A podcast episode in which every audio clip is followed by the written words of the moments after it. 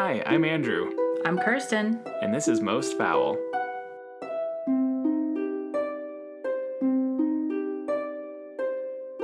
Episode 10! Woohoo! Woo! Woo!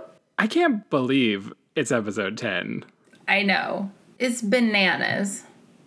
I mean, at the same time, 10 doesn't seem like that high of a number. Like, I know there are a lot of podcasts that have like 254 episodes, but it feels like a big deal to me. And behind the scenes, this is like the last episode of a long day of recording. So we're like high key excited. We're full of banter and we're ready to blow your socks off. Yeah, it's a, it's an exciting one. There's some pieces I can't wait to uh, tell you about from my side of things. Yeah, I mean, this one, and I, I was telling you this, I have done deep dives on it so many times, like through the years, that I really didn't even feel like I had to look anything up because this one is one that I come back to all the time and I don't really know why. But yeah, looking forward to talking about this case. Before we jump in, though, mm-hmm. to report to you, it stormed, which rarely happens here, and especially in wildfire season. Yeah, that's amazing. And I was actually working on some research for the episode, and I heard just like, like, what is that? What is that noise? So then I like got up and opened my patio door, and it was like, rain, Alien sound. and then thunder and lightning, Amazing. and then Did every you go single outside person in I know. Shawshank Redemption? Uh, unintentionally, yes, because I went on a walk the next morning before work and it rained on me again. and I embraced it. I was like, you know what? The thing I missed the most about the South is the rain, and I am not going to complain about being rained on right now. really? You missed the rain? Oh my God, thunderstorms and hurricanes. There's a feeling to them, there's a smell to them, there's uh, just a good thunderstorm. I mean, I suppose thunderstorm, yes, but I have to say, one of the things I loved most about California was not having lots of rain. I mean, wildfires notwithstanding. I'm only happy when it rains. Uh, no. Let the rain fall down and the sun let it wash away my city. Well, we had the soggiest, crappiest, wettest summer here. So I'm so glad for fall. I'm ready for crisp, non soggy air. I'm ready for all of it. And I got a new coat. I'm bringing the good banter. I got a new coat and it is gorgeous. I love it. I mean, not like aesthetically gorgeous, but it's it's gorgeous to be inside and it's got a nice like silky fake fur thing and a hood with fur and Bowden USA, we will rep you all the way. So call me. I had a moment, not getting rained on, but like two days ago, it's been so hot and so mm. smoky off and on. And I went out for my morning walk and I, I was not looking forward to it. I was in a pretty frustrated mood, having been so rudely woken up by my alarm that I set. I thought you were going to say a text from me. and I don't know how to describe it other than it was one of the most beautiful mornings of my life. It, like I was on, like I was on drugs or something. It, the, the sky was so blue, and there was like a big rain cloud, and it it was fall. It was crisp, like there was a chill in the air. The wind had coolness in it, and not heat like a hair dryer and everything was beautiful. And I was just like, this is the most beautiful morning. Ah, amazing. I love it. I do love fall. It's not my favorite season. Well, I don't know. It's up there, but not in the basic white girl way. Although I do love pumpkin spice, and I don't care who knows it. I am a take it or leave it pumpkin spicer. It's not a flavor I seek out. It's just so good. I I stock up during the fall. I stock up on bottles of pumpkin spice seasoning or pumpkin pie seasoning, I guess it's called usually, because I love it. And I also stock up on boxes of pumpkin puree because you never know when you're going to want a good pumpkin bread. I mean, it's good all year round. So I love pumpkin. I love pumpkin spice. I love all of that. I'm going the apple route. Mm, yeah, apple see that. cinnamon all day. Some hot spiced apple rum. hmm Even apple wine if I force myself into the hellscape of going up to the apple orchards with all of the crowds. I did that with the girls the first year that we moved back because what kind of a parent are you if you're in New England and you don't take your kids apple picking? so we did that, but yeah, I mean, I like apples conceptually to eat them. I don't know. Oh, not like I want to have an apple. What I'm talking about is an apple fritter, an apple Yes. turnover, like baked sugary apple goods. Okay, okay, then we're on the same page. And in New England, I don't know, I think it's only New England, but there's a thing called the apple cider donut that is big. I would happily have that right this second. Same. Yeah, fall can come. I allow it. Yeah, not sold on winter, but I'm here for fall. Oh, winter can suck it. My winter's so much easier, I cannot complain. I mean, winter in California is awesome. Winter here, No, that's real winter. raspberry to the whole affair.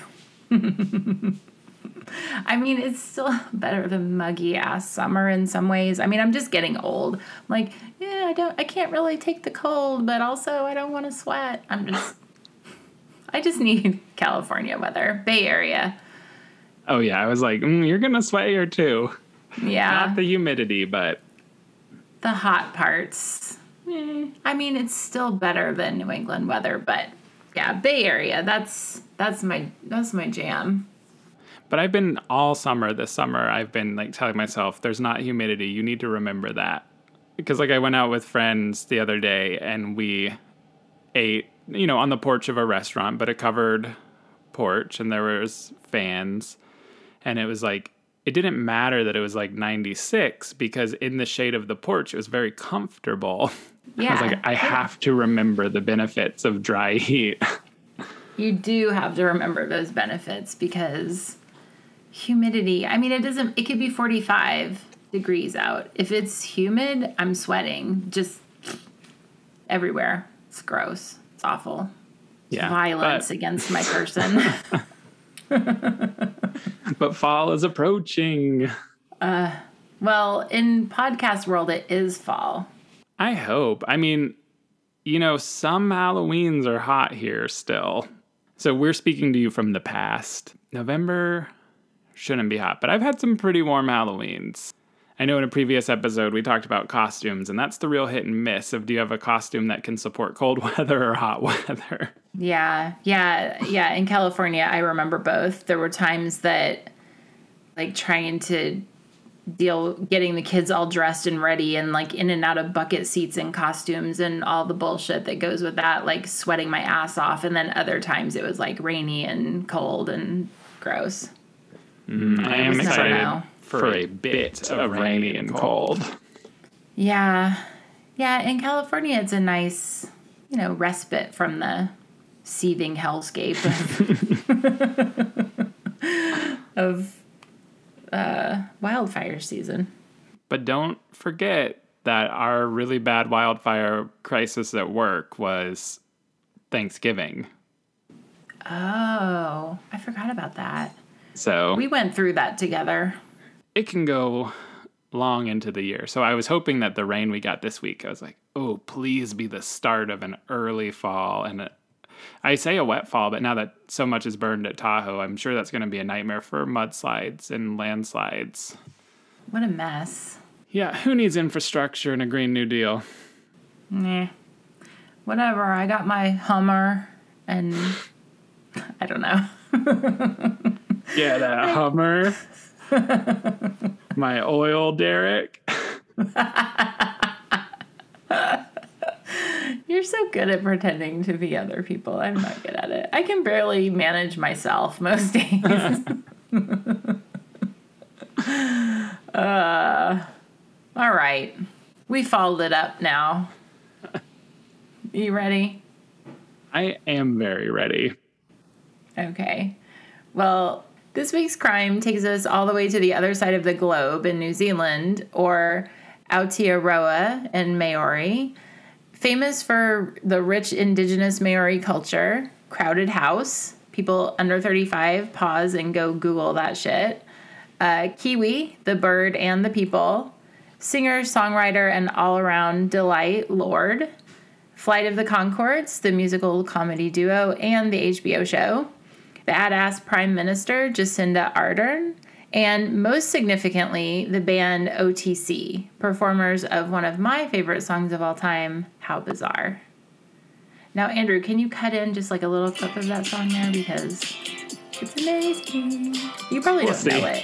It's I, awesome. I, I don't know it, but I also don't know how they listen for copyright stuff. oh, right, that. Um, anyway, One quick Going- aside, yeah. because I just have to. Uh, their prime minister is an ex-Mormon, just like me, and we gotta support each other. I didn't know that. Wow. yep, She's one of the best. Amazing. Sorry for my ex-Mormon peep. What up? Okay, well, we're going way back though. I'm talking, these are all more recent New Zealand references, but we're going back to the 1950s, in 1954 to be exact. Just a year after Sir Edmund Hillary and Tenzing Norgay reached the summit of Mount Everest, bringing New Zealand to the fore internationally. New Zealand at the time was a quiet, out of the way sort of place. It was known for its tremendously high standard of living. Uh, unemployment was almost zero at that time, and its kind of sleepy lifestyle. Most businesses closed at 5 p.m., and business centers were pretty much deserted, eerily so on the weekends, at least to outsiders. Kiwis, the European descended ones anyway, prided themselves on the country's prosperity, wholesome values, and overall contentment. Halcyon days for sure. So on June 22, 1954, when Honora Rieper went on a hike in Victoria Park, located in the hills above Christchurch, Maori name Otautahi, she probably would have had no capacity to even conceive the horror that was about to befall her. That morning, when her daughter Pauline invited her to join her and her friend Juliet Hulme on a hike, she may have even seen it as a sign that their recent troubles were easing up. See, Pauline and Juliet had become fast friends a little over two years earlier when Juliet and her family moved to Christchurch from the UK. Pauline was about 13 and Juliet was around 12, and they bonded over their experiences with serious ailments that limited their normal childhood activities and often left them missing school for long periods of time.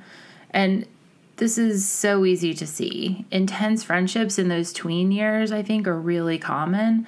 I can relate to that totally. Like, just as a teen girl and those friendships that you make at that time. But for Pauline and Juliet, it soon became more. They spent huge amounts of time together and at the exclusion of pretty much everything else. They romanticized their illnesses and came to believe that their shared experience gave them kind of a special bond. At first, this probably seemed like a positive thing for their parents. I mean, who doesn't want meaningful relationships for their kids, particularly these two girls who, again, had a lot of physical struggles? And together they were very creative. They wrote plays and stories and even developed a language of their own. Pauline spent a lot of time at the Hulmes, who were more well off than the working class Riepers, even spending most of one summer at their house.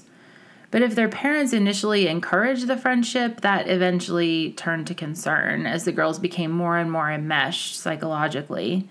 The parents noticed that the girls would become hysterical when they were separated from one another, no matter the reason. Juliet even became physically ill at times when they couldn't be together. Eventually, the parents began to look for ways to separate them or try to give them breaks from one another. And Juliet was sent to a sanatorium for three months at one point, ostensibly for treatment of tuberculosis, which is the ailment that she had, but probably also to give the girls some space from one another. But Pauline wrote to Juliet every day while she was away, and when she re- returned home, their ardor was just as intense. And now I say ardor, and I say that kind of intentionally, and you might be wondering if there was a sexual component to their relationship. I say that rhetorically. Andrew, you might have been wondering. Listener, you may have been wondering. And, you know, it's a common question. A lot of people have asked that over time. And we'll talk about that more in a bit. But both girls denied having a sexual relationship, and there's not any conclusive evidence that they did. You know, one of the four kinds of love, according to the Greeks, is known as philia. And philia is used a lot in true crime because of its use in psychology pedophilia, necrophilia, paraphilia. Like it doesn't usually have a good connotation. Mm-hmm. Um, but the Greeks used it to mean the highest form of love, a deep and abiding love that non lovers or non um, romantic lovers have. And, you know, I don't know, but I think that's what we have here philia combined with some elements of obsession. Mm-hmm. Anyway, things came to a head when Juliet's parents separated and began divorce proceedings. Her father had recently resigned his position at the local university, you know, for reasons that were not related to any of this. And so it was decided that the parents would return to the UK separately, um, and Juliet would be sent to South Africa to live with an aunt and uncle. And this seems an incredibly awful way to help a teenager deal with the divorce of parents. And yeah. it was. it definitely was. Like, I mean, I don't think this is something that would probably happen now. But remember, Juliet had tuberculosis. And at that time, um, it was believed, and I, I mean, I think it was probably true, the warmer climates were better for her health. And sending kids to live with veritable strangers was kind of a thing with upper middle class British people, I think. Mm-hmm. I mean, I don't mean to generalize here, but it just wasn't uncommon, especially at that time. So, you know, I think it went over just about how you would expect it to go over with girls who became hysterical when they had to sleep in their own houses. They were hysterical. And, you know, as I was reading more and more, I found I found information about how Juliet's parents had essentially encouraged the girls to think that maybe Pauline could go to South Africa. So I, I, think what happened, the girls were kind of traumatized by this. They began, you know, kind of coming up with ways that they could stay together. And so they came up with the idea that Pauline could go to South Africa with Juliet. Now, I don't think that Juliet's parents planted that seed in their mind. I think they came up with that together. It was basically they would not be separated and, you know, they didn't mm-hmm. want to be separated. But I think that Juliet's parents let them believe that they might go along with that plan.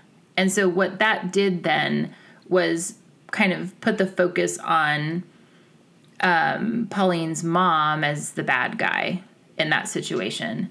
In yeah. reality, would Juliet's parents have gone along with that? Probably not. I mean, the whole thing, I think, as an adult, seems patently ludicrous. Like, who would let their kid move to not only another country, but like a really far away country? But again, the girls at this point kind of had their own private world. They communicated, they had their own language, they developed a religion that was just the two of them. So they really felt that they had this bond, this special private world of their own. And so I think there, you know, we'll talk about this more again. There was some element of delusion, but they they felt like they went into this separate world together. And so, you know, again, at this point they were 15 and 16, they're not thinking clearly. Um, I think unintentionally, Juliet's parents kind of set Pauline's parents, specifically her mom, up as the impediment to them being together. And it kind of went from there. So Pauline and Juliet came up with a plan to murder Pauline's mom and then eliminate, kind of, in their minds, the one obstacle to them having this life. And it wasn't just going to South Africa, that was kind of the first step. But in their fantasy world, they would go to South Africa and from there they would go to Hollywood and they would write, they would be in the movies or they would write novels. They had this kind of idea of where they wanted to go and they did have this creative life together. When that creative energy got funneled into this plan, it kind of took this dark turn. Mm-hmm. And so on the morning of June 22nd, 1954, and again, we're in the southern hemisphere, so this is the winter. The three of them, Honora and Pauline and Juliet, go to Victoria Park and they they you know, are prepared for a nice kind of wholesome family day. And again, I can really imagine Honora thinking, "Oh, maybe we've rounded a corner. Maybe we've made, you know, gotten yeah. through to them." And they went they had lunch at a tea kiosk they call them and everything that i found but just a little cafe you know? And then they start off on their walk and within i think maybe about 300 feet into the path after they had had lunch the girls took out a brick that they had put in an old silk stocking. That's what they decided to use to kill her. And i think they threw something in the path to kind of trick Honora into bending over to get something, and when she was bent over, they bludgeoned her to death. And I believe you might know the exact number. It was something like 45 blows to the head, but it's not yeah, easy it's to Yeah, it's not easy to kill someone that way, especially you're a teenage girl. So they bludgeoned her to death. And I don't know too much about what their long game plan was, but at that point, they took the the brick and the stocking and hid it in some bushes like off the path a little ways and then they ran back to that tea kiosk that they had been at not very long before and were crying and claimed to the woman who worked there that uh, Honora had f- taken a fall. And they were covered in blood and hysterical. So the husband of the woman who ran the tea kiosk went out to see what had happened, expecting to find someone who had fallen and, and give assistance. And immediately, what he found didn't line up with the girl's story at all. Yeah. It was it was pretty clear, I think, that foul play was involved. And from there, it didn't take long before the investigators got involved and started piecing together what happened. They found the brick that was hidden in the shrubbery and when they separated and questioned the girls, the girls very quickly admitted to what had happened. Again, very quickly, investigators realized that something was not right in this story. Honora had lacerations all around her head, her neck, her face. She had defensive wounds on her hands and her arms. And so when they talked to the girls, the girls confessed to what had happened and investigators got warrants and did searches on their homes and they found diaries and the diaries talked extensively about planning. And so at that point they knew the history the kind of mm-hmm. obsession with one another. It was at that time then that investigators began questioning was there a sexual relationship here? And i think you know the girls always denied it but again i think that's really just the culture and the time. It, at the time, being gay was a crime, it was considered a mental illness. And I think for most people, it was so hard to imagine that two girls could do something so vicious, so cold blooded. It was planned. So there had to be some reason, something that people could understand or kind of you know latch onto that could explain this aberration at the time but again, I think it's just, it speaks to that time and that limited understanding. For me, having been a teen girl, not that I could ever imagine killing my parents or killing anyone, but that kind of intense friendship, that's a thing, you know? And then you add on to that for Juliet, the breaking up of her home life. So the parents were separated because the mom had an affair. So there was turbulence at home for Pauline, I think there was this kind of shame. She came from a more working class family.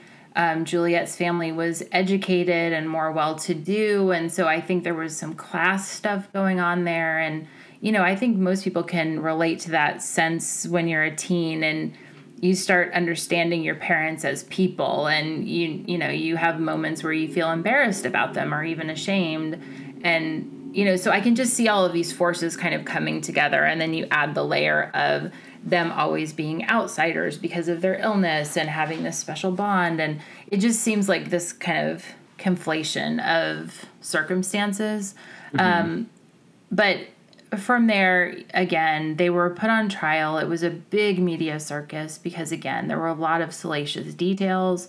And one thing that you might know if you know about this case is that it's usually talked about as the Parker Hulme case. And I've intentionally talked about them as Honora and and Pauline Rieper. And I do that because that was the name that they went by. Pauline's father's last name was Rieper, and they lived together. But during the trial, the government found out that Honora and and Pauline's father were not married. And so they forced them throughout the trial to start going by Parker, which was her mom's maiden name. And I mean, again, I think it just speaks to this time of like they wouldn't even let her have her identity, you know? Yeah. Um, and and took that identity away from her. But that's just an aside. The trial was a sensation. There was a lot of speculation, there was a lot of rumors and you know, New Zealand even now doesn't have a huge population at the time. They had an even smaller population. So, you know, a lot of people knew everyone's business, but in the end, they were convicted that same year and they were too young to be considered for the death penalty and so essentially they were tried as juveniles and each of them spent 5 years in prison and then they were released after that and a lot of reports say that one of the conditions of their release was that they could never see one another again. And that is not true. Someone from that time spoke, someone who worked in the government at that time has spoken out and said that wasn't true.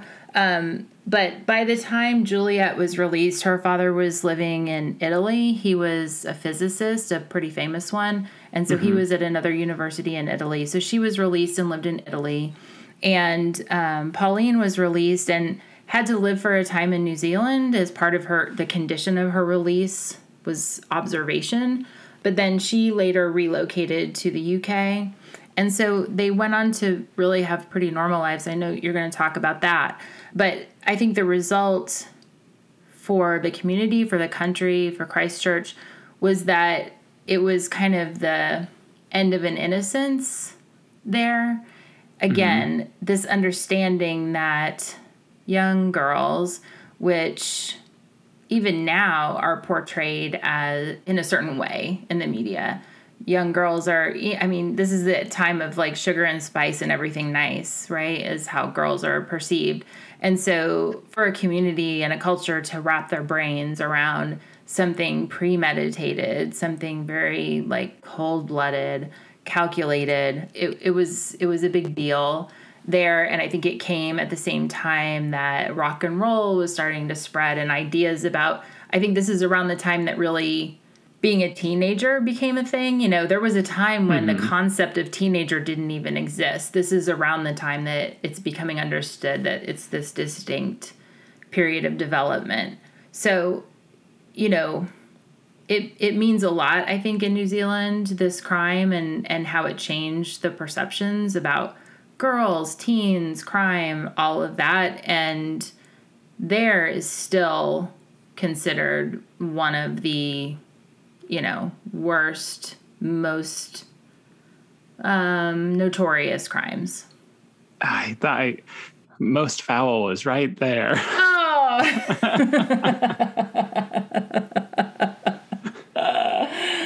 That's why you do all of like the fancy transitions and stuff, Andrew. you paused at most, and I was like, "Is she gonna say it?"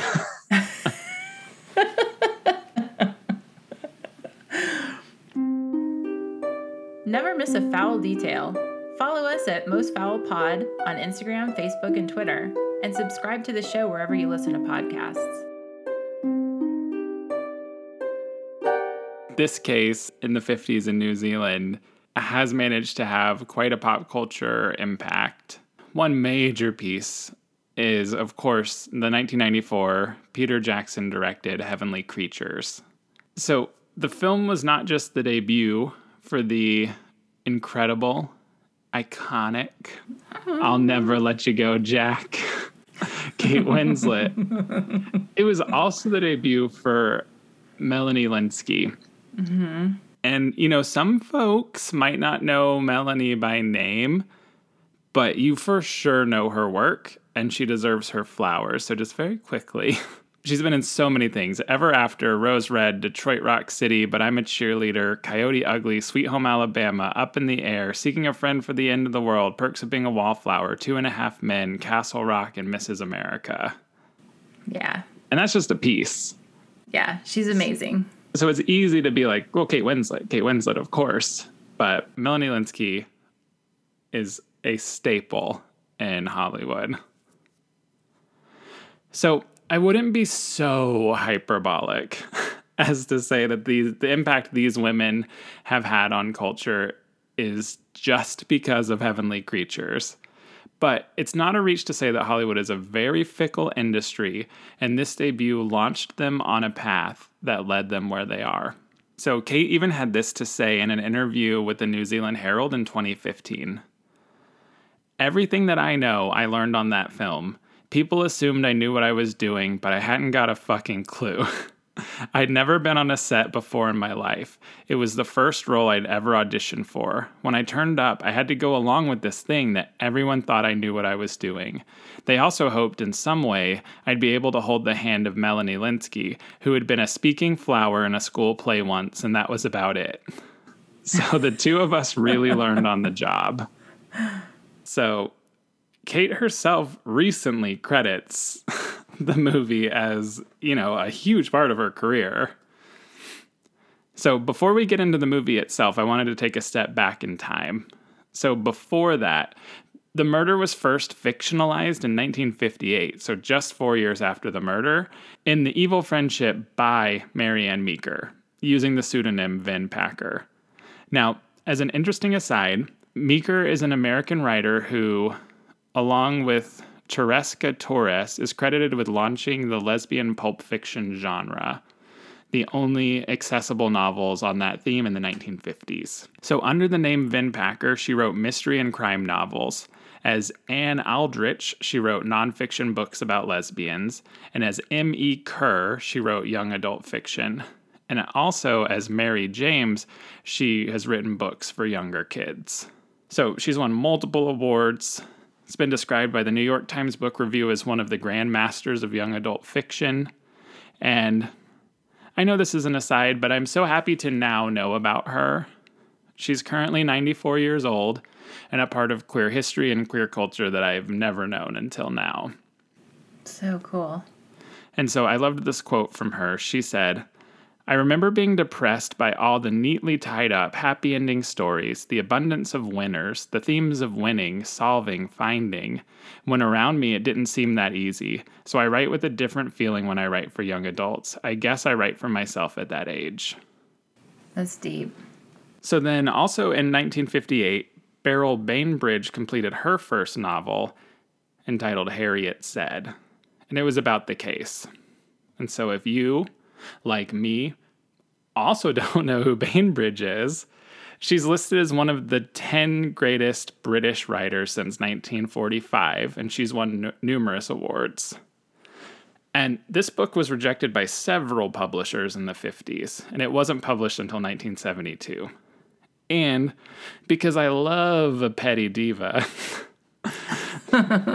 publication in the first edition included this rejection on the flyleaf. what repulsive little creatures you have made the two central characters. Repulsive almost beyond belief. And I think the scene in which the two men and the two girls met in the Tsar's house is too indecent and unpleasant even for these lax days. What is more, I fear that even now a respectable printer would not print it. Damn. And so that I was really feel- included. So that was printed in the first edition. Now, I love tangents. So, Kirsten, if you'll indulge me, it reminded me of my favorite historical rejection letter, and it was for Moby Dick, uh, which, staying on the queer theme, is a book that no one told me was an explicit gay love story. So when I read it, it blew my mind. Like, queer history is not discussed ever. and everything is so straight washed. I mean, it is so gay. but anyway, Moby uh, Dick? Yes. You're educating me. It's a pretty, uh, the parts about the whale are pretty boring, but it is a pretty good book. There's just long, meandering passages about whales. and gray water. But, um, but the rejection letter, so I'm going to quickly go through it because it's so good. My dear sir, we have read with great interest your intriguing effort of Moby Dick, or the whale, and while it fortified us greatly despite the somewhat vision impairing length of the manuscript, we were wondering if changing. Sorry. we were wondering if changing certain of the story's elements might not buoy its purchases at the shop, as it were. First, we must ask does it have to be a whale?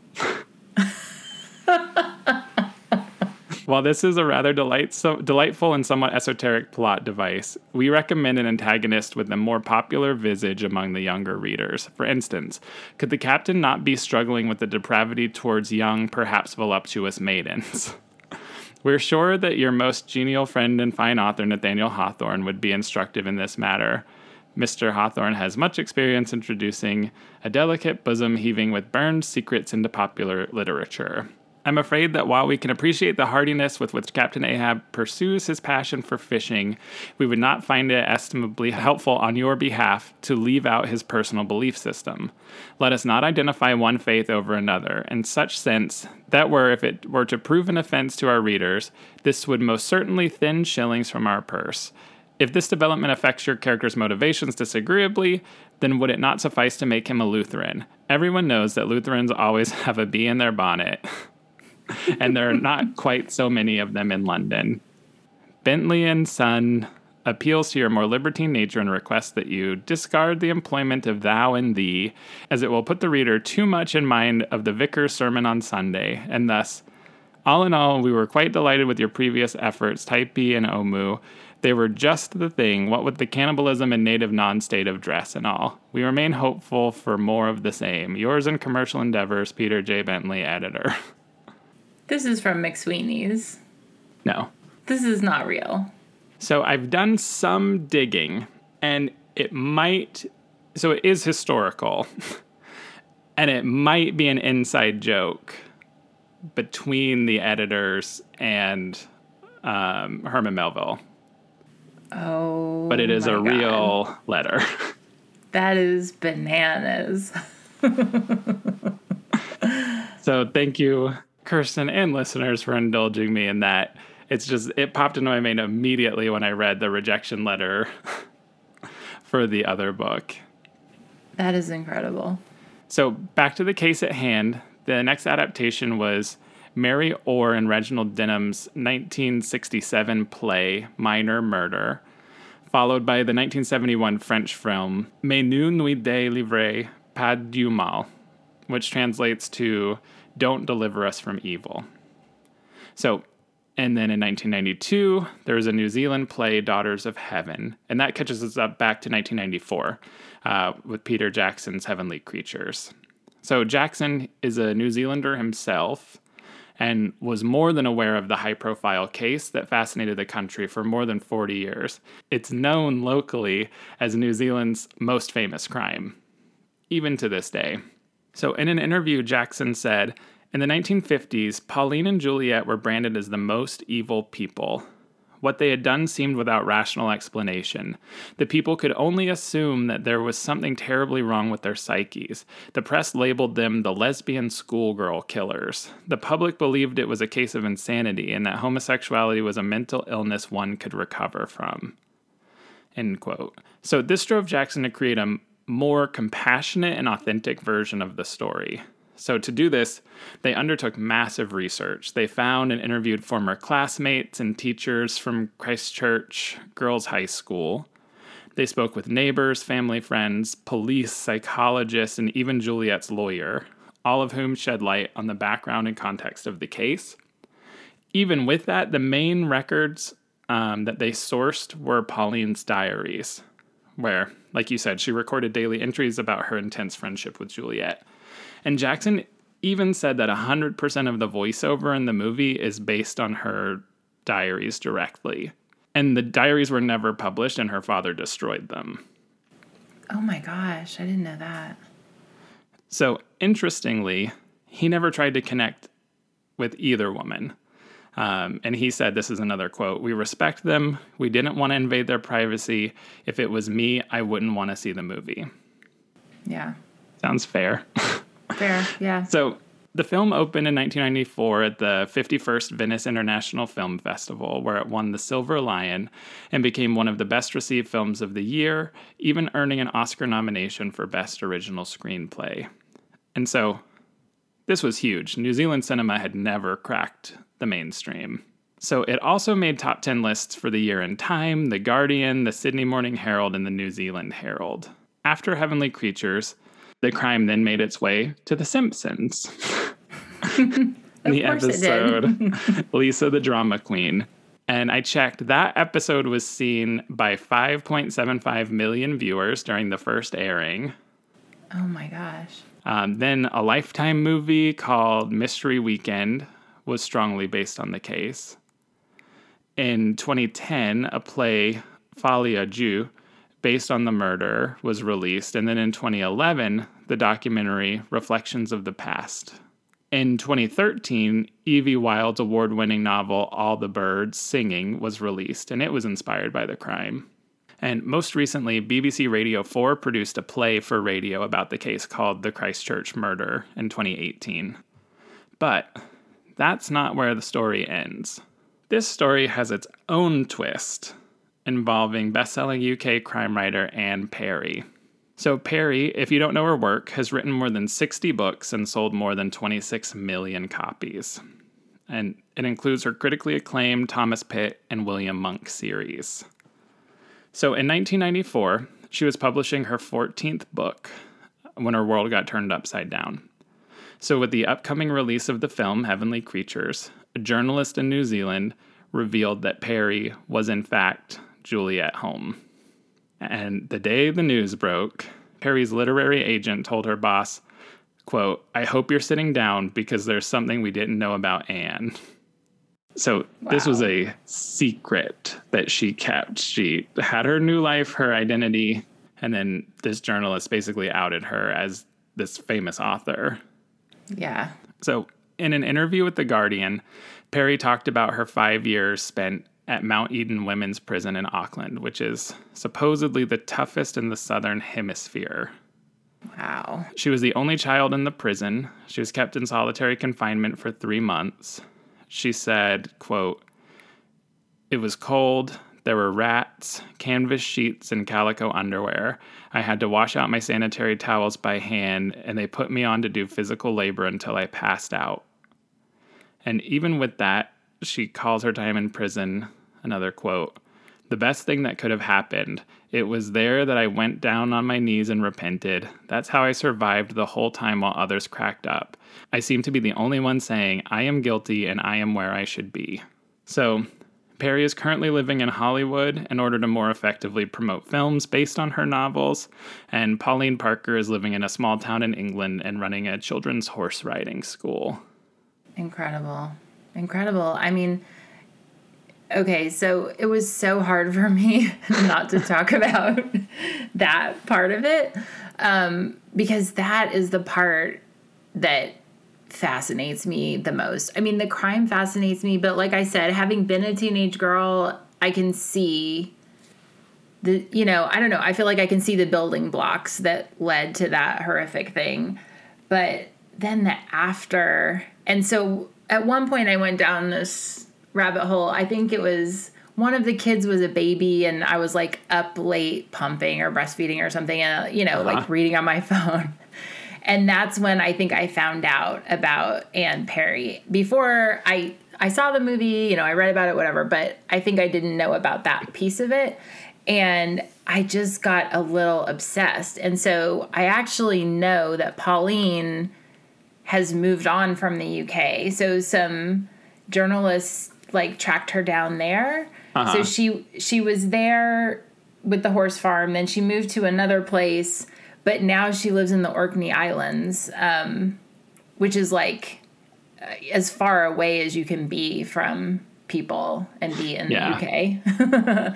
but I I even made so I don't know what my thing with maps. I made like a Google map with like the locations and I was like, okay, next time I take a trip to the UK, I want to go and like see these places because I was having a hard time believing that they didn't connect with one another later in life in any way. Not like in uh-huh. a nefarious way, but just like I don't know. How could you not? Like just out of curiosity or I don't know what. So I was like, I'm gonna go and I'm gonna see how long it takes. Basically, like that meme of the woman with and like strings and you yeah. know how it all connects. I was like, I'm gonna, I gotta figure. Like I don't know. There's something about this that totally lights up that part of my brain. But really fascinating, like how you move on from something like that. I think being so young helps probably. Mm-hmm. Like, not that the trauma doesn't submit in similar or even very different ways, but like, I, since they were so young and when they got out of prison, they were so young. Mm-hmm. And I think the world of the 1960s was just so anonymous and forgiving that you could Right. start a new life. Right. Whereas Right. now that would be infinitely harder. I mean, impossible. It's basically like Casey Anthony. Like, how does she go anywhere? And I mean, I know she does, but like, you know, how do you function with that level of notoriety? And they definitely had that level of notoriety to the extent that it was possible at that time. But I also find, and I didn't want to go into it too much, like in my part of things, but the piece about were they, weren't they, like, I just I don't under I mean I do understand it, but I don't understand like the fascination with it and how people got so fixated on that part of it and how nobody could believe that people could have a connection that didn't involve sex. I mean maybe they were, maybe they were lovers, I don't know. And and it doesn't really matter, but like what interests me is like how society and I think you you you said it very perfectly. Like it was a way for society to take something that it viewed as evil and connect it with these kids who they thought were evil and like make sense of something they couldn't understand. I don't know. That part really ugh. Yeah, I mean, because we're all still looking for the boogeyman, even I'm especially thinking the 1950s and what we know now. But like, even in last week's full episode with the Gainesville Ripper, like, like okay, here's this man. He's got scars on his face. We know he has intense mental illness. It's got to be him because people just can't see out, and so anything that it explains it easily, easily and neatly, I think is what they were looking for. And they're like, oh, well, that's it. These aren't normal girls. they're lesbians. Look They're at that- lesbians. That's the part that, and I'm I, I'm laughing at how absurd it is, not because it's funny, but like imagine a world or imagine like living in a brain where lesbians are your boogeyman. Like, it's absurd. Yeah. I don't. I don't know, but it, this whole this case for whatever reason is just one of those that I find infinitely fascinating. And in reading about it this time, I found one little detail that I thought was so uh, freaky, not surprising, but apparently there was a discussion at the time of do they and I think maybe they tried to use this defense of insanity of some kind. But you know, we talk about like whether that insanity was linked to being gay or not being gay. Like there was talk of them being insane, even if it was just temporarily or Yeah. whatever. And I read a thing that was saying that if they had been found not guilty by reason of insanity, they would have been committed indefinitely, like AKA for life, to a mental institution, and that the treatment at that time would have been a full frontal lobotomy. oh my God. So, in being convicted of like premeditated murder and being called sane, actually saved them from both being lobotomized. And then I read Perry in an interview said they weren't even allowed to speak in the court, that she and um, Pauline never spoke. Like they didn't testify and so the way she framed it, which could be the truth, but was that they just had to sit there and listen to all these lies about them and they weren't allowed to defend themselves. Crazy. But they did still murder her. like it's not that they're innocent, it's just right. examining the um all of the different pieces. Right. And how much culpability can you assign to literal children? again, but so much of it is influenced by society and your views on people because I know that there are a lot of times when I see criminals now for things that are children, but because of one thing or another, they seem evil and depraved and, you know, like they do need to be locked up forever. And I don't know, it's a really hard one. Um, I don't know where I come down in juveniles that commit really heinous crimes. It's it's a tough one. Yeah, and then even further, if they have that like trifecta of hurting animals, pyromania, bedwetting, and that's elevating, like, what do you do knowing that a person is likely a psychopath? Right, right. And in this case, I mean, I have to say, and maybe again, I'm I'm influenced by stereotypes and assumptions and things, but there is still a part of me that looks at Juliet and looks at the pictures and sees Pauline looking sheepish and weird and Juliet looking kind of glamorous and beautiful and is like, was Juliet like in control? Is she a psychopath? Like, did she manipulate the situation? You know, and again, recognizing that I I have, you know, I've been socialized a certain way and I have ideas about young, beautiful, like temptress, like that whole mm-hmm. like thing versus like the strange, awkward. And, you know, it's just when you see it like this and it's removed in time, it's so easy, I think, to see kind of your templates that you have in your mind of behavior and what to expect and how to assign blame and how to assign meaning to things um, easier than when it's something current well, but and when you think about like the charisma. Mm-hmm. So again, not not calling either of these women psychopaths. Just a hypothesis. but like that level of charisma that a lot of like psychopath narcissist folks do have mm-hmm. um, the draw it can have when it's turned on you like it wouldn't be impossible that there could have been one person sort of pulling the shots and one person going along. Yeah. And they were so involved in that delusion, like, it, you know, creating your own language. Like, it's no wonder um, she's written more than 60 books. Like, you can see that, like, world building. Yeah. It's just, yeah, it's just really interesting and weird.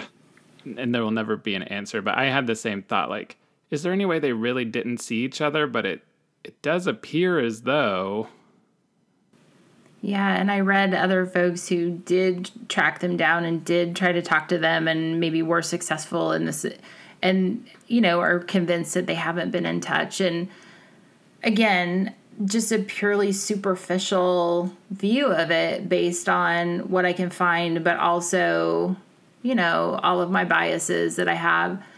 Pauline seems to really truly have been repentant and she's lived a life of repentance and her sister talks about her way of life as being her penance for what she did being removed from society and all of that and that seems really genuine and then you know juliet i don't know it's weird to go on to be a crime writer when yeah. that is your past and you know i found some interviews with her and quotes where, and I mean, again, these are taken obviously out of, these are pull quotes that people pick out of probably long conversations, but in one of them, it seemed like she got upset and she was like, I just want to stop talking about it. Um, and it's over. And I don't know, just kind of like a callousness. Mm-hmm. And on the one hand, I can see like she's in her 80s now, and this was 70 years ago or whatever.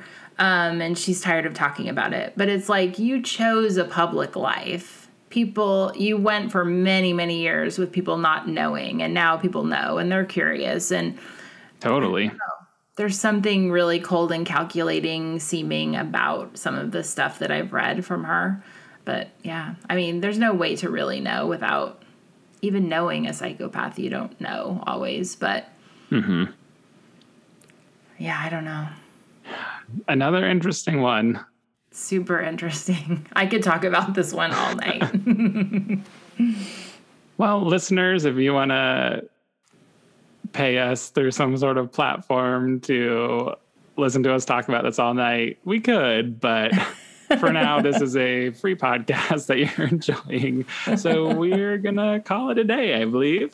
Yes. But thank you for coming along on this ride with us and indulging kind of one of our pet cases and personal passions. That's weird, but there it is.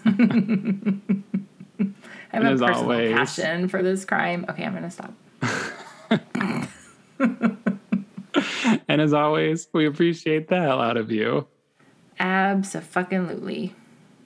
Thanks for listening to Most Foul. If you've got a tip for a future episode topic or want to send us your own inciting incident for a mini episode, visit our website at mostfoulpod.com and write in. This has been a Facts from Janet production.